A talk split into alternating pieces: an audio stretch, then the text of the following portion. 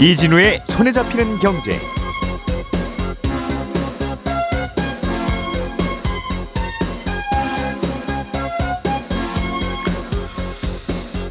안녕하십니까 이진우입니다. 우리나라는 일주일에 52시간, 52시간만 일을 하는 게 법으로 정해져 있는데요. 정부가 이 법을 일부 손보기로 했습니다. 정부가 발표한 방향을 보면 일부 업종과 직종에 한해서 일주일에 최대 60시간, 60시간까지 늘리겠다는 걸로 보입니다. 인위적으로 만들어서 쓰는 수소가 아니라 자연 상태의 수소, 이른바 백색 수소에 대한 관심이 커지고 있습니다. 한국전력공사가 지난 3분기에 대략 2조 원의 반짝 흑자를 냈습니다. 11월 14일 화요일 손에 잡히는 경제 시작합니다. 우리가 알던 사실 그 너머를 날카롭게 들여다봅니다. 평일 아침 7시 5분 김종배의 시선 집중.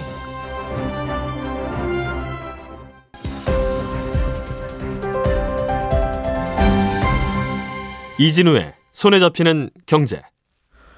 네, 오늘도 MBC의 양효걸 기자, 손에 잡히는 경제, 박세훈 작가, 그리고 남궁민 경제뉴스 큐레이터 이렇게 세 분과 함께 경제뉴스 재밌게 정리해 보겠습니다. 세 분 어서 오십시오. 네, 안녕하세요. 자, 양효걸 기자가 준비해 오신 소식은 근로시간 개편 방안인데, 네. 어, 이제 우리나라 국민들 대부분이 근로자니까, 네. 야, 이거 어떻게 바뀌는 건가 또 관심이 있으실 수 있을 것 같아요. 네. 일단 한마디로 종합을 하자면 지금의 주 52시간제 기본 틀을 그대로 유지하기로 했습니다. 다만 일부 업종에 대해서는 일이 좀 몰릴 때 좀 많이 하고 없을 때 연이어서 좀 쉴 수 있게 유연하겠다라고 밝혔는데요. 아, 현재는 주 40시간 기본에 12시간까지 연장 근로가 허용되기 때문에 아, 주로 환산하면 52시간까지 이제 근로가 가능한데요. 이게 아, 주 단위로 막혀 있는 격벽을 없애고 몰아서 할 수 있도록 하겠다는 방안을 지난 사실 3월에 발표를 했었습니다. 예. 근데 최대한 시간을 몰아봤더니 근로 시간이 주당 69시간까지 늘어난다는 반발이 이제 거세지면서 재검토에 들어갔고요. 음. 그래서 8개월 만에 다시 보완해서 내놓은 건데 아, 지난 3월에 발표했던 전체 산업 유연화에서 후퇴해서 일부 업종이나 직종 유연화로 한 발 물러섰고요. 어, 그러면 어떤 업종에서 몇 시간까지 허용할 것인지는 나중에 정하기로 했습니다. 사실상 음. 중요한 내용은 빈칸으로 발표됐다는 평가가 나오고 있습니다. 지난 3월쯤인가요? 한 번 발표를 하고 네. 또 여러 번 반발도 있었고 네. 다시 한번 또 고민해 보겠다 이렇게 했었던 사안이죠 이게. 맞습니다. 그래서 음. 뭐 국민 의견을 폭넓게 수용하겠다라고 해서 이번에 발표한 게 설문조사 결과도 함께 발표를 했거든요. 이 내용을 바탕으로 세부안을 짜겠다는 건데 어, 물론 이 조사는 고용노동부가 진행을 했고요. 지난 6월부터 석 달 동안 근로자, 사업주, 일반 국민 섞어서 6천 명이 넘는 국민을 대상으로 조사를 했거든요. 대면 설문조사 방식인데 일단 가장 중요한 연장 근로 단위를 주 단위로 끊는 거를 월이나 분기로 확대하자는 것에는 동의한다는 응답이 동의하지 않는다보다는 꽤 많이 나왔습니다. 이게 무슨 말이죠? 그러니까 네. 그 어떤 특정한 주에는 네. 또는 특정한 월에는 네. 음, 일을 더 많이 할 수 있는데 네. 일단 그 월이 월에는 일 너무 많이 한 부분이 있으면 일을 적게 해서 아무튼 털고 가자. 네. 음, 그런 그 단위를 월로 맞습니다. 털 거냐 주로 털 거냐 맞습니다. 분기로 털 거냐 그 고민일 텐데. 맞습니다. 주당 예. 정산을 해버리면은 52시간제 하에서는 52시간 넘기면 안 되는 안 되는 거니까 네. 그건 변화가 없는 거고. 근데 이게 월 단위로 환산을 하면은 조금 주 단위는 좀 넘어가더라도 네. 월 단위에서 크게 넘어가지만 않으면 법 위반은 음. 아닌 겁니다. 그래서 이거를 이제 격벽을 좀 터서 예. 주로 너무 정산하니까 너무 빡빡하니까 음. 이제 경영계 쪽에서는 좀 유연화하면서 월 단위로 정산하면 일이 몰릴 때는 조금 일을 많이 할 수 있고 음. 또쉴 때는 또 몰아서 쉴 수 있는 거 아니냐 이렇게 이제 주장을 하고 있는 건데 1, 2, 3월에 일 많이 했으면 뭐 4, 5, 6이나 네. 7, 8, 9에 좀 많이 쉬면 될 거 아니냐. 그건 이제 분기 단위로 그럼 이제 1년 안에는 정산하자. 뭐 그런 게 되겠죠. 네 맞습니다. 음. 그거를 뭐 연 단위로 할지 반기 단위로 할지 이런 것들이 이제 쟁점인 사안인데요. 그걸 정하는 게 관건이네요. 네 맞습니다. 음. 그래서 이제 약간 좀 유연화하자는 데는 동의하는 응답이 좀 있다는 거고요. 예. 그러면 어떤 업종을 늘려야 하냐 이렇게 물었더니 제조업이나 건설업 등이 좀 꼽혔습니다. 여기는 음. 또 한꺼번에 일하는 좀 어, 패턴이 좀 자리 잡고 있기 때문에 예. 그럼 연장 근로 기준 단위는 어떤 게 좋겠냐고 물었을 때는 주보다는 한 월 정도가 어떻겠느냐 하는 응답이 노사 모두 한 60% 안팎으로 압도적으로 많았습니다. 음. 이 말은 한 달 안에 그 과로한 걸 정산만 해주면 네. 뭐 그냥 어떤 주나 어떤 날은 좀 야근할 수도 있다고 생각한다는 게 여론이라는 뜻인가 봐요. 맞습니다. 음. 네. 음, 알겠습니다. 그럼 이번 여론조사 등등의 결과를 바탕으로 근로시간 개편을 다시 추진한다는 겁니까? 네, 일단 음. 아, 고용노동부가 요 설문 결과를 이제 전폭적으로 수용하겠다 이렇게 밝혔거든요. 그런데 이 문제는 뭐냐면 고용노동부가 주장하는 것만큼 응답자들이 뚜렷하게 의사를 밝힌 건 아니라는 해석이 나오고 있는데 음. 이게 뭐냐면 사실 지금 정부가 근로시간 개편을 하려고 하는 가장 큰 이유가 지금의 주 단위로 정산하는 52시간제가 좀 이 갑작스러운 업무량 증가에 좀 대응이 어렵다. 예. 이런 이제 이유를 들고 있는데 정작 여론조사 뚜껑을 좀 열어보니까 어, 현 제도로 업무량 증가에 대응이 어렵냐로 물었더니 근로자에게는 그렇지 않다는 응답이 더 많았거든요. 음. 그러니까 지금 현 제도로도 충분히 수용 가능하다라는 거고, 근데 이거는 근로자 입장에서는 충분히 좀 그럴 수 있다고 보입니다. 근데 사업주한테 물었더니 대응하기 어렵다가 33%, 어렵지 않다가 31% 정도 나왔거든요. 1.5% 포인트 차이인데 이게 실제 사업주들이 정말 52시간제 때문에 공장이 안 돌아가고 사업체를 꾸려가기 너무 어려운 상황이냐 음. 이렇게 보기에는 너무 작은 차이 아니냐는 겁니다. 또 여기 이제 현재 주 50, 52시간제 때문에 어려움을 겪은 적이 있다고 응답한 사업주가 전체 15%가 안 됐거든요. 음. 그러니까 전체 85%는 현행 제도의 불편함을 못 느낀다는 건데 이 결과를 두고 노동계에서는 아니 85%가 괜찮다는데 대체 이걸 왜 바꾸자는 거냐라는 목소리가 음. 나오고 있는 겁니다. 이게 사안이라는 게 이게 다 말씀하신 대로 좀 일이 몰리는 시절에는 일을 좀 많이 해야 될 필요도 있다는 거고 네. 또 그렇다고 해서 그런 기간에 일을 많이 하고 나머지에 휴식을 좀 많이 주면 될 거 아니냐라고 하면 네. 원래 과로라는 게 한꺼번에 일 몰린다고 일 많이 하면 생기는 거니까 맞습니다. 예. 또 그렇다고 그렇게 몰아서 하는 게 사람이 기계가 아닌데 그렇게 하면 되겠느냐라는 그거니까 이제 서로 맞습니다. 어디에서 균형을 맞출 건지에 대한 고민인데 네. 이건 저 생각엔 좀, 좀 자세하게 조사를 하든가 해야지 여론조사로 판단할 문제가 아닌데 네. 왜 어떤 이런 사안을 지난 정부에도 무슨 원자력 발전할 때 여론조사로 결정하고 네. 이것도 이번 정부에서는 또 여론조사로 미- 그 결정을 하고 하는지 모르겠어요. 여론조사는 어떻게 하느냐에 따라서 굉장히 달라질 수 있잖아요. 맞습니다. 이제 업종이나 음. 직종별로 이제 52시간제만으로도 충분하다는 데가 있을 수 있고 음. 또 거기에서는 좀 부족하다는 데가 다 다르기 때문에 사실은 이제 그러게요. 국민 여론을 좀 수렴해야 된다는 게 3월달에 좀 강했거든요. 이걸 다, 다수결로 결- 정할 문제는 아닌 것 같은데 특히 네. 업종이 이거에 영향을 안 받는 업종은 네. 여기에 투표권을 주면 안 되는 거 아니겠습니까? 네. 그런 문제도 있고 그런데. 네. 음. 알겠습니다. 어, 그럼 여기에 대해서 어, 혹시 근로 시간이 좀 늘어나면 어떻게 되는 거냐 네. 뭐 하는 노- 어느 정도이냐 하는 논란도 있을 수 있을 것 같고 맞습니다. 노동계 반응은 어때요? 일단 노동계 반응은 양대 노총이 좀 미묘하게 좀 엇갈렸는데 이 민주노총은 이번 설문조사 결과가 답정너다. 그러니까 음. 미리 답을 정해놓고 한 설문이다. 유도했다. 이렇게 평가절하했고 노사정 대화에 참여하지 않을 것임은 이제 분명히 했습니다. 근데 한국노총은 좀 달랐는데 물론 이 조사에 대해서는 이제 국민을 우롱하는 식의 설문조사였다. 이렇게 비난하긴 했지만 예. 대통령실의 사회적 대화 복귀 요청은 수용하기로 했거든요. 노사정 논의가 다시 시작될 수 있다는 여지를 남겼습니다. 그러니까 이런 시나리오대로라면 지금의 고용노동부의 설문조사 결과를 테이블에 놓고 이 한국노총과 정부가 아, 근로시간 개편을 어, 실제로 추진할 가능성이 높다는 거고요. 일단 핵심 내용은 빈칸으로 남겨놨기 때문에 이 노사정 대화를 통해서 이제 최종 결론을 낼 것으로 보이는데 이번 설문조사에서도 그렇고 아, 대부분 이제 한 주에 한 60시간 이내로 개편하는 거에 대한 큰 거부감은 없다고 판단을 한 것 같습니다. 그래서 어, 60시간 정도로 어, 일부 업종, 특히 이제 건설업이나 제조업에 음. 어, 이제 근로시간 개편이 적용되지 않겠느냐라는 전망이 나오고 있고요. 또 한편에서는 아, 제조업이나 건설업에 터주면 사실상 이게 52시간제가 무너지는 거 아니냐 이렇게 또 반대 입장을 내놓고 있고요. 만약에 이제 노사정 대화를 시작한다 하더라도 지난 3월에 69시간제를 한 차례 이제 여론의 질타를 받았지 않습니까? 그래서 음. 정부가 내년 총, 4월 총선 전에 좀 명확한 결론을 내기는 좀 어려울 거다 이런 전망도 나오고 있습니다. 일을 하기는 해야 되고 일이 특정 기간에 몰리니까 과로는 불가피할 수 있는데 네. 과로를 어느 정도까지 허용하고 보상을 할 거냐 네. 하는 문제에 대해서 현재까지는 52시간 이상은 하면 안 돼. 네, 를한 60시간 정도로는 좀 터줍시다. 나중에 정산을 하더라도 네 뭐 일부 그런- 직종이나 예, 업종에 대해서 음, 그런 식으로 의견이 모아지고 있다. 네. 음, 요약하자면 그런 거네요. 맞습니다. 음. 알겠습니다. 남궁민 큐레이터가 준비해 오신 소식. 요거는 요즘 이 에너지 업계에서는 또 새로운 뉴스들로 자주 나오는 얘기인데 화이트 수소 그런 네. 얘기죠?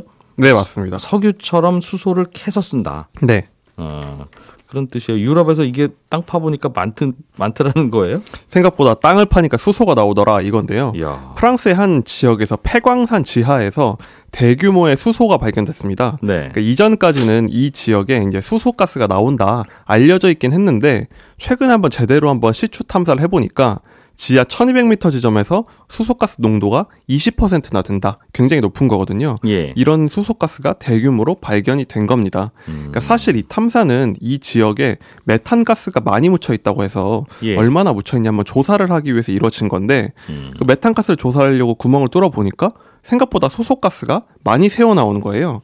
그랬더니 연구진이 그럼 이거 수소가 얼마나 있나 한번 제대로 보자 이렇게 한 건데 예. 그렇게 해서 제대로 파 보니까 엄청난 규모의 수소가 땅에 묻혀 있는 게 발견이 된 겁니다. 네. 지금 연구진에 따르면요 최대 2억 5천만 톤 정도가 이 지역에 묻혀 있을 거다 추정을 하는데요. 그러니까 세계에서 지금 1년에 사용하는 양이 1억 톤 정도거든요. 그걸 고려하면은 굉장히 많은 양이 음. 프랑스에서 발견이 됐다 이렇게 말할 수 있는 겁니다. 보면 또 프랑스에만 있겠냐? 잘 찾아보면 또 다른 데도 있겠지. 그렇죠. 라는 생각도 할 수 있으니. 이게 굉장히 기대를 끄는 이유가 그런 건데요. 그러니까 그 동안에는 에너지 업계나 뭐 과학계에서는 땅에 대규모의 천연 수소가 묻혀 있다는 건 좀 가능성이 낮다 이렇게 보고 있었어요. 예. 근데 수소는 워낙 이제 입자가 원, 원자 중에서 가장 작고 또 굉장히 가볍다 보니까 다른 물질에 쉽게 결합해서 이제 붙어 있고 음. 아니면 공기 중으로 다 날아가 버린다 이렇게 알고 있었거든요. 그러니까 이렇게 가볍고 작은 게 높은 순도로 묻혀 있을 리가 없다 생각을 음. 했는데 예. 그래서 지금까지는 수소 산업을 한다고 하면 물에다가 아주 강한 전기를 가해서 산소와 수소를 떼어내거나 이게 가장 깨끗한 수소라는 거잖아요. 그렇죠. 태양광 발전이나 풍력 발전을 한 전기로 그렇습니다. 물을 전기분해해서 수소와 산소로 만들어서 그 수소를 모아 쓴다. 그렇습니다. 이러면 완전히 진짜 깨끗한 수소 아니냐 하는 그렇죠. 건데. 그래서 이게 음. 그린 수소라 그래서 지금까지 수소 업계가 하려고 했던 목표였고 음. 아니면 뭐 천연가스에서 떼어내는 방식 그레이 수소라고 하는데 예. 이런 게 많이 사용을 됐는데 지금까지는 이제 어떻게 다시 수소를 만드는 과정을 거치는 생각을 해왔는데 음. 지금 보니까 어, 땅 파면은 수소가 나온다라는 게 이제 알려지기 시작한 겁니다. 음. 요즘 이 그렇더군요. 친환경 발전이 다양한 방식이 있는데 태양광도 있고 풍력도 있고 말씀하신 대로 수소를 매개로 이렇게 에너지 생태계를 돌리는 방법도 있고 뭐 원자력도 있고 그나마 오염이 덜하다는 게 그런 건데 태양광이나 풍력은 기껏 전기 만들어도 그 만든 전기를 수요지까지 보내기가 어려워서 전선도 없고 변압기도 없고 그래서 그렇습니다. 야, 이게 좀 어렵겠다 싶어서 점점 이제 수소에 관심 갖는 경우들이 꽤 있더군요. 음. 그렇습니다. 일단은 프랑스는 잔치 벌어졌겠습니다. 그렇습니다. 지금 특히 이 보도를 많이 하고 있는 게 관심이 높은 게 유럽 언론과 에너지 전문 매체들인데요. 음. 연일 이 백색 수소, 천연 수소에 대한 기사를 내보내면서 관심을 높이고 있습니다. 예. 그러니까 유럽은 지역 내에서도 북해 정도 빼면 석유 가스 나온 데가 거의 없고 또 하다 보니까 유럽 대륙 한복판에서 수소가 펑펑 나온다 하니까 굉장히 관심이 높은 거죠. 예. 그러니까 수소는 그 자체로 굉장히 뛰어난 에너지원이니까 이거 불을 붙이면 굉장히 쉽게 불이 붙죠. 예. 그렇기 때문에 이제 상업적으로 시추가 되면은 가스 발전을 대체할 수가 있다 이런 기대를 하고 있고요. 음. 또 태우면은 탄소가 나오는 게 이제 천연가스 석유의 문제였는데 이 수소는 태우면은 그게 물만 나오거든요. 예. 그러니까 탈탄소 드라이브 하는데도 굉장히 도움이 될 것 같다. 이거 앞으로 많이 나오면 이미 유럽에 이제 음. 석유 파이프라인을 깔고 있는데 여기다가 집어넣으면 우리 다 쓸 수 있겠다. 이런 기대가 있는 겁니다. 그렇군요. 땅에서 수소가 나오고 그거 캐서 쓸 수 있다는 걸 이번에 처음 한 거예요, 그러면 인류가? 그렇진 않습니다. 그러니까 사실 땅에서 수소가 나온다는 사실은 석유를 본격적으로 캐던 한 100여 년 전부터 알고는 있었어요. 음. 예를 들어서 석유 시추를 하려고 이제 구멍을 뚫어 놓고 힘들어서 이제 담배 한 대를 폈는데 예. 갑자기 불이 뭐 폭발하듯이 붙었다. 음흠. 이런 기록들이 남아 있거든요. 그러니까 과학자들이 보니까 아 수소라는 게 땅에서 나오긴 하는 것 같다 했는데 문제는 이 수소의 농도가 너무 낮다. 양도 적을 것이다. 예. 이렇게 생각을 한 거예요. 어차피 있어봤자 캐서 쓸 정도는 아닌 것 같다. 이렇게 생각을 해온 건데 이제 그러다 보니까 뭐 땅에 이제 몰려 있을 거라 생각을 안 했는데 좀 반전이 생긴 게 1987년에 이제 서아프리카의 말리라는 나라의 한 마을에서 예. 여기도 우물을 파고 있었는데 아 거기서 수소가 나온 모양이구나. 네, 똑같이 예. 담배를 붙였다가 어떤 사람이 이제 화상을 입은 겁니다. 아이고. 큰 불이 붙어가지고 그러나 그걸 계기로 수소가 있다는 걸 발견했군요. 그 당시에는 마을 사람들은 놀라서 이 우물을 폐쇄를 했는데 음. 이제 캐나다 에너지 기업이 2011년에 여기저기 좀 알아보다 보니까 그런 기록이 있어서 이 우물을 한번 자기가 탐사해 본 거예요. 예. 그랬더니 농도 98%의 수소가 나온 겁니다. 그러다 보니까 수소 이, 광산이었군요. 네. 이 기업이 여기다가 이제 발전기 만들어서 시험 테스트를 해서 수년째 돌려 보니까 예. 양도 안 줄고 발전도 되더라 해서 2018년에 이걸 발표를 했고요. 이 소식을 두고 에너지 업계에서 어 그럼 우리 동네도 하고 파봤더니 음. 지금 호주, 중동, 캐나다, 러시아에서 줄줄이 탐사가 이루어지다가 예. 마침내 프랑스에서 잭팟이 터진 거죠. 그랬더니 음. 사람들이 말리에도 있고 프랑스에도 있으면 이거 진짜 되는 거 아니냐 기대가 높아지고 있는 겁니다. 음. 이 수소라는 게 이걸로 전기를 그냥 만들 수 있는 거 아니에요? 수소 연료 전지가 그거니까. 그렇습니다. 그러니 이게 이제 새로운 에너지인 건데 아프리카, 프랑스 두 사례는 발견됐다고 말씀 주셨습니다만 다른 지역에서도 발견이 좀 되면 좋겠네요. 국제학술지 사이언스에 따르면요, 올해 이제 올해까지 천연가스가 발견된 건수가 세계적으로 한 수백 건이 될 것 같다고 하고요. 지역으로는 유럽의 스페인, 독일 그리고 러시아가 있고, 뭐 호주, 미국, 중동, 동남아, 남미 가리지 않고 있습니다. 천연 가스, 천연 수소. 네. 아 수소가 여기저기에서 나온다. 그렇습니다. 예. 아직 초기라서 정확한 매장량이 확인된 건 아닌데요. 음. 미국 지질조사국은 매장량이 한 수조 톤이 될 것 같고 예. 이 중에서 극히 일부만 캐도 인류가 수백 년은 쓸 것 같다. 이런 식으로 이제 좀 아름다운 전망을 내놓은 거죠. 여기까지 들으니까 그 한반도 우리나라 네. 우리나라는 이제 석탄 시대에는 석탄이 없고 석유 시대에는 석유가 없고 네. 그러니까 야 정말 우리 왜 우리나라에는 이렇게 없나 네. 전 세계 절반의 나라에서 석유가 난다는데 네. 수소는 있겠다 싶은 생각이 드네요. 드디어. 이 정도면은 왠지 있을 것 같다는 기대가 드는데요. 예. 이게 특히 석유가 없는 데서 많이 나거든요. 아 그래요? 네. 그래서 어제 한번 제가 자료를 찾아봤는데 미네랄스라는 이 관련 광물 전문 이제 학술지 찾아보니까 안타깝게도 한반도만 이렇게 그 모양 비어 있더라고요. 그러니까 아직까지는 대규모 이제 매장치가 있을 것 같진 않다. 현재로는 그렇기는 합니다. 그게 왜 그러냐면요. 그 석유가 왜 우리나라에는 없냐고 자꾸 따져 물었더니 지질학자들이 네. 석유라고 하는 게 이제 지층이 뭐 배사 구조, 향사 그쵸. 구조 이런 게 있는데 이런 게 좀 있어야 여기에 석유가 묻혀 있을 가능성이 있는데 우리나라는 땅 지질 구조 자체가 그런 건 없, 없습니다. 네. 그러더라고요. 그렇습니다. 이게 결국은 지질 구조의 문제인데요. 아직까지 100% 발견된 거, 확인된 건 아니지만 이 수소가 왜 생기냐고 검사를 해보니까 예. 추측컨대 땅 속에 이제 철광을 많이 이제 철을 많이 품은 돌과 물이 같이 있는데 음. 아. 여기에 고온이 가해지면 예. 물에서 산소는 철에 붙어버리고 산화철이 되는 거죠. 아. 그럼 남은 수소만 올라오는 것 같다. 이게 지금 추측하는 가장 큰 원인이거든요. 땅 속에 철 성분 많은 암석이 많을수록 가능성이 높네요. 그렇죠. 그래서 그, 그 이제 돌이 있어야 되는데 한반도에는 그런 게 별로 없는 것 같다는 게 아직까지는 이제 조금 실망스러운 결과인 거죠. 아직은 모르니까 뭐 좀 더 지금 국내에서도 한국 정부도 지금 인식을 해서 이 백색 수소 좀 탐사를 하겠다 이런 뭐 반응이 있긴 합니다. 일단 우리나라 탐사해 보고 네. 우리나라도 있으면 이거 캐서 쓰고 그렇죠. 우리나라 없는 게 확인되면 다른 나라도 캐지 말자고 하죠 우리가. 그렇죠. 그린 수소로 가자고 이제 해야 되겠죠. 다른 나라는 수소를 써야 또 다른 에너지원이 우리나라까지 오긴 올 테니까. 그렇습니다. 알겠습니다. 자, 박 작가님이 준비해 오신 소식. 한전. 한전은 그동안 계속 전기요금을 못 올려서 적자, 적자, 적자를 기록하면서 네. 채권 시장에 가서 돈을 빌려서 이제 회사에 돈 돌아가는 걸 막다 보니까 채권 시장의 금리가 자꾸 뛰고 그렇죠. 그래서 한동안 한국전력이 뉴스의 중심이었는데 예. 드디어 흑자가 기록됐어요. 흑자를 기록하면서 또다시 뉴스의 중심이 됐는데요. 3분기 매출액에서 영업 비용을 뺀 영업 이익이 대략 2조 원 조금 안 됩니다. 예. 2021년 1분기 이후에 처음으로 기록한 영업 흑자인데 당기 순이익도 보니까 8,300억 정도 흑자가 나왔고요. 전기 요금은 그래도 좀 꾸준히 올렸는데 올 상반기부터 국제 유가가 예전보다는 좀 떨어져서 그러다 보니 흑자가 나온 겁니다. 3분기에 한국전력이요 발전사 택 킬로와트 시당 146원에 사왔거든요. 그리고 요거를 160원 정도에 팔았습니다. 네. 그동안은 사오는 것보다 더 싸게 팔아서 팔수록 손해 보는 구조였는데 2분기부터는 그래도 사오는 것보다는 조금 더 비싸게 팔기 시작했고 3분기에는 그 차이 그러니까 사오는 것보다 비싸게 파는 폭이 더 커지면서 예. 송전망 투자, 배전망 투자 같은 이런 기타 비용 다 반영을 하더라도 음. 흑자를 기록하긴 했습니다. 그러니까 요즘처럼만 장사가 되면 한전은 괜찮고 네, 뭐 조금씩 조금씩 밀린 빚도 갚을 거고 흑자니까. 그렇습니다. 그러면 요즘 같으면 이제 전기요금 더 이상은 올림, 올리지 않아도 된다. 그렇진 않습니다. 그런 겁니까? 아닙니다. 왜냐하면 예. 전기 요금은 앞으로도 꾸준히 더 올려야 하는데 한국전력이 옛날에 냈던 영업적자가 45조 원이 지금 넘거든요. 그리고 부채는 200조 원이 넘습니다. 예. 이거 메우려면 전기요금을 올려야 합니다. 근데 그래서 정부랑 한전이 올해 적어도 이 정도는 좀 올려야 합니다라고 했던 전기, 전기요금 인상폭이 킬로와트 시당 51원 정도였거든요. 근데 지난 1분기, 2분기 올린 요금 인상폭이 킬로와트 시당 21원입니다. 목표보다 절반도 못 올린 거예요. 한두 번 더 올려야 된다는 거네요. 몇 번 더 올려야 됩니다. 근데 며칠 전에 정부가 산업용 전기요금을 올리긴 했는데 이 정도 올린 거로는 적자 해소에 큰 도움은 안 됩니다. 다만 이제 산업용 전기요금을 올리게 되면 기업의 생산 원가가 올라가기 때문에 그걸 제품의 가격, 제품 가격에 전가할 가능성은 있는 건데 당장 4분기에도 영업 흑자가 지속될지도 장담을 할 수가 없습니다. 왜냐하면 3분기에 흑자를 반짝 기록했던 게 앞서 말씀드렸듯이 국제 유가가 좀 떨어져서 그랬던 건데 3분기 지나면서 다시 또 유가가 오르고 있거든요.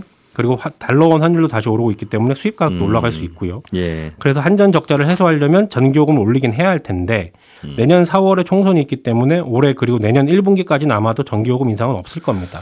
근데 이 말은 총선 끝나고 나서 전기요금이 확 튀어오를 가능성도 있다는 얘기입니다. 근데 밀린 영업 적자와 부채를 언제까지 꼭 다 갚아야 올해 안에 다 갚아야 되는 건 아니잖아요. 물론 그런 건 아닙니다. 그러니까 한 50년에 걸쳐서 천천히 갚는다고 하면 전기요금 안 올려도 되지 않습니까? 그렇게 보면 그렇죠. 어, 그러니까 이게 이제 언제까지 다 갚아버릴 거냐 목표에 따라서 인상폭이 예. 달라지는 건데 그렇죠.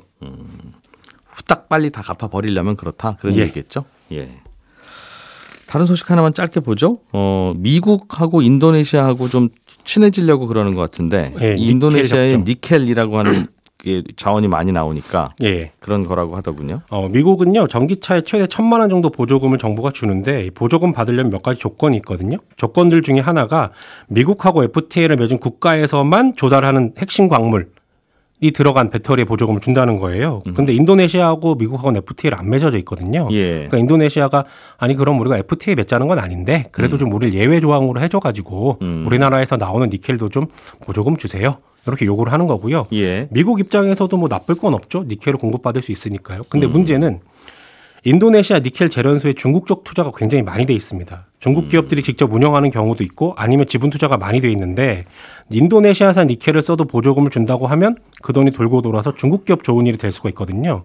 그러니까 이걸 어떻게 해야 되냐 라는 부분이 미국 입장에선 걸림돌이고 다른 하나는 또 환경 문제예요. 예. 니켈은 또 캐고 재련하는 과정에서 숲이 망가지고 수질 오염도 심각하다는 지적을 받았기 때문에 음. 바이든 정부가 전기차 밀고 있는 명분이 친환경인데 예. 전기차 만들어 만드는 데 들어가는 소재는 전혀 친환경스럽지 않다는 비난에서 자유롭기도 힘듭니다. 예, 저희는 내일 아침 8시 30분에 다시 모여서 경제 뉴스 전해드리겠습니다. 이진우였습니다. 고맙습니다.